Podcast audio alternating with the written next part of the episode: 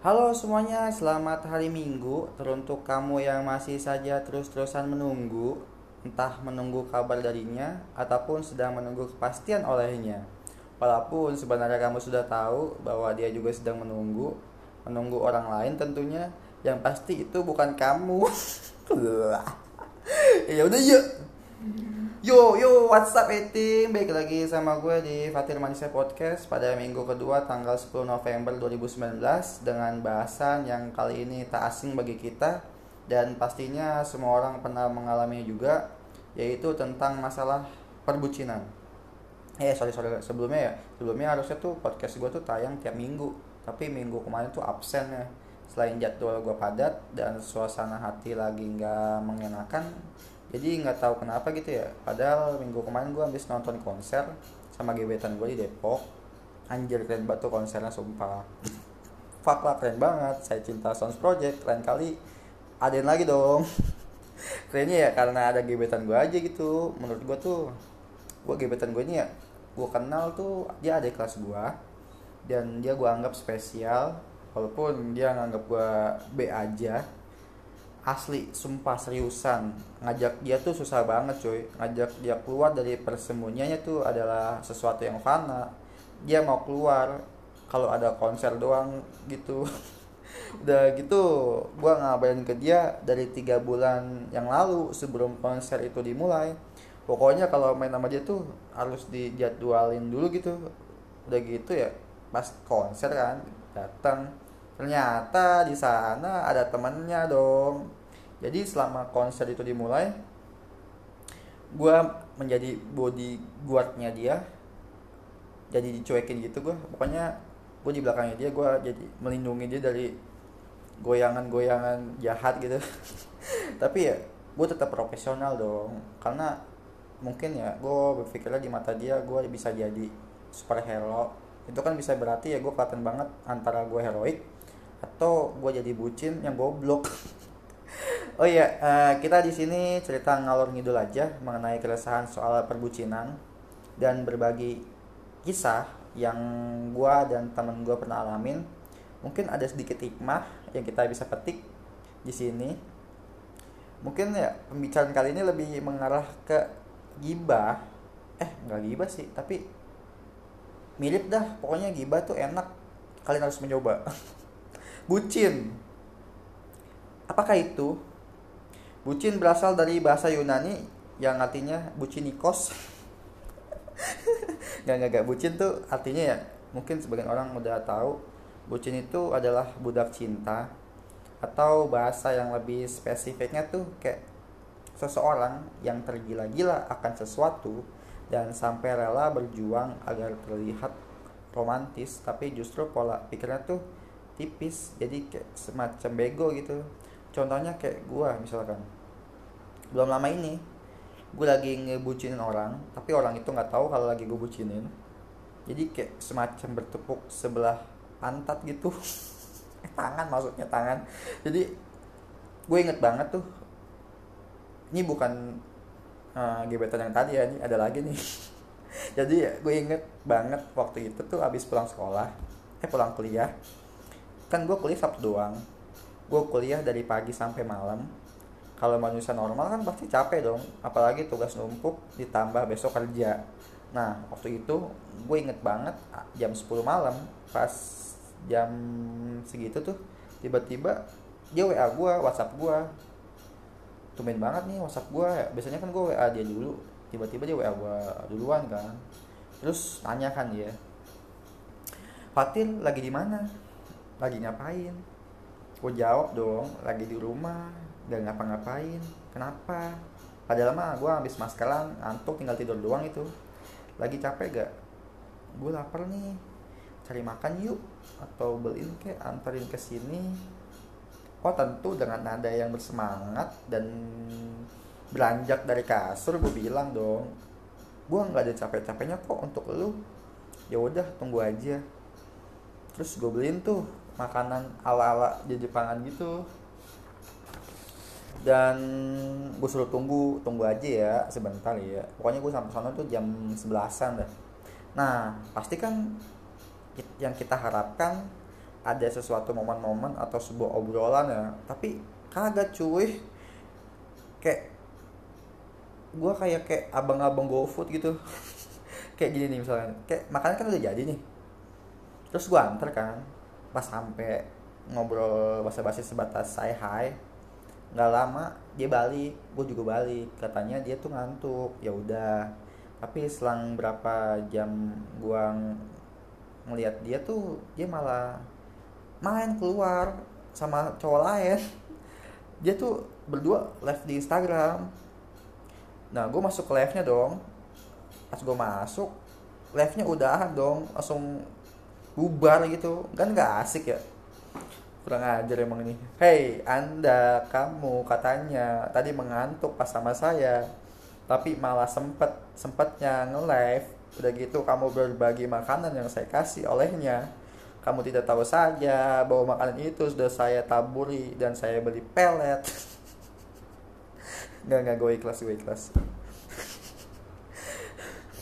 Ya kira-kira begitu ya udah tahu sering ngibohongin tapi masih mau aja gitu. Lu disuruh-suruh. Nah, mungkin dia berpikirnya sih gue harus ada pengorbanan tapi ya oke gue jalanin ya pengorbanan pengorbanan tai kucing ya.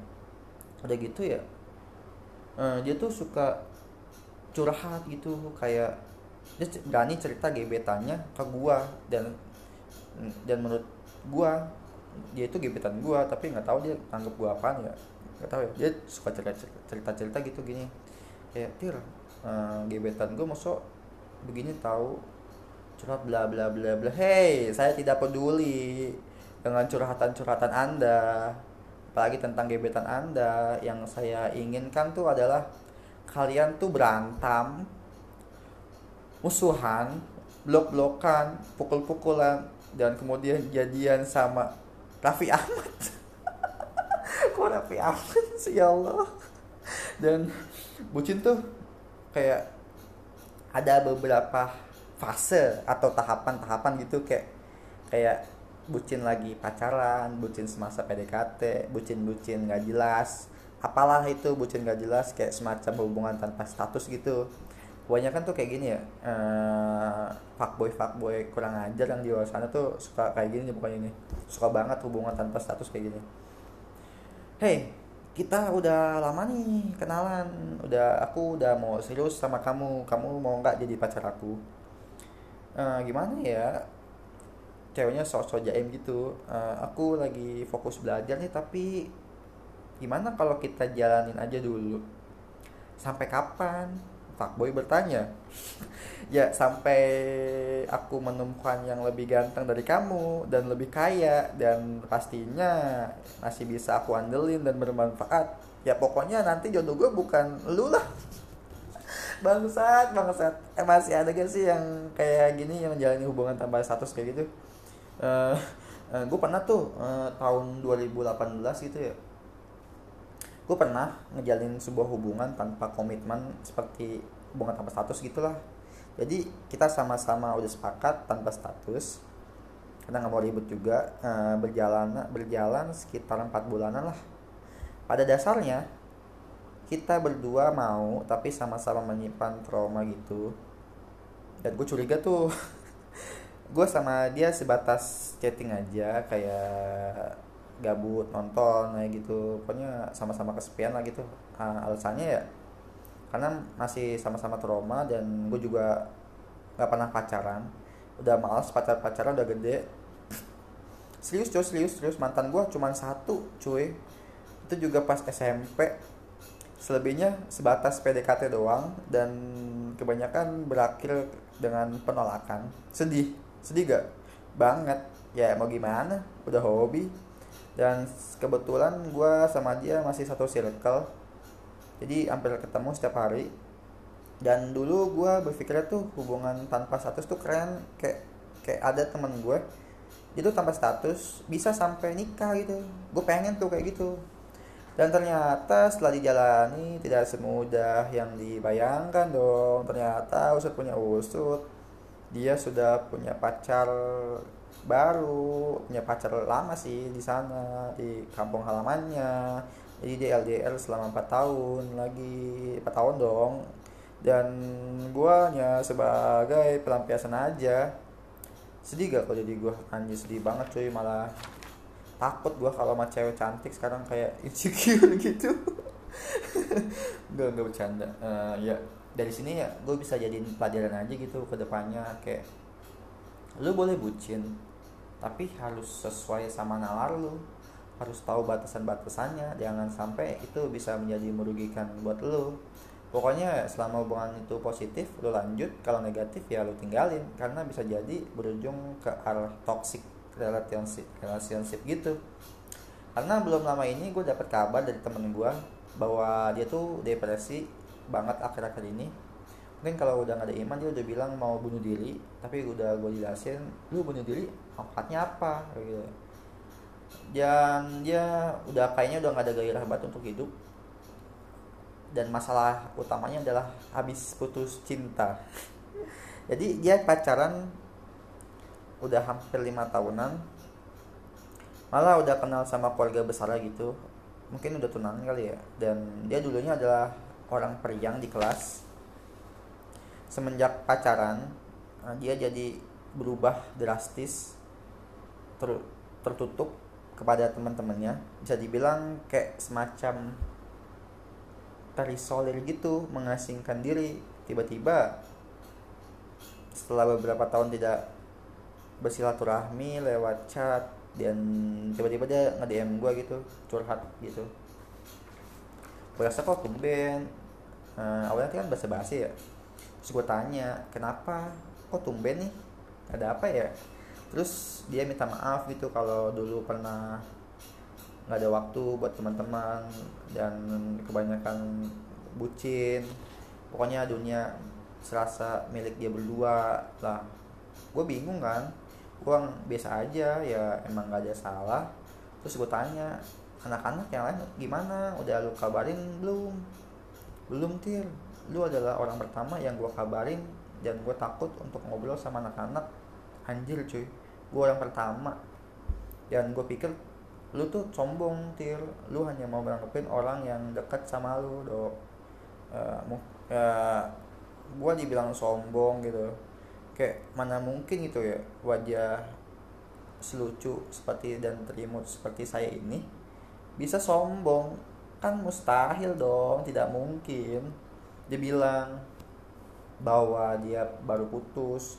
Dia putusnya tuh uh, selama dua tahun ini dia tindakannya udah aneh-aneh nih pacarnya. Dua tahun belakangan ini dia menjalani katanya hubungan tanpa ada rasa. Dari situ ya dia katanya depresi banget menjalani sebuah hubungan lima tahun itu nggak sebentar cuy asli. Lima tahun tuh lu bisa dapat kayak kredit motor gitu. Dan pertanyaan yang terbesit di kepala gue tuh adalah anjir selama lima tahun udah pernah ngapain aja? Ngapain aja pernyataan terbangsat ya Allah. Dan dia bilang katanya semenjak itu gue kerja salah-salan berat badan gue turun 6 kilo oh mungkin ini bisa menjadi acuan ya buat kalian yang mau diet tidak perlu makan, tidak perlu olahraga, Anda harus depresi seperti dia karena sini sudah terbukti gitu.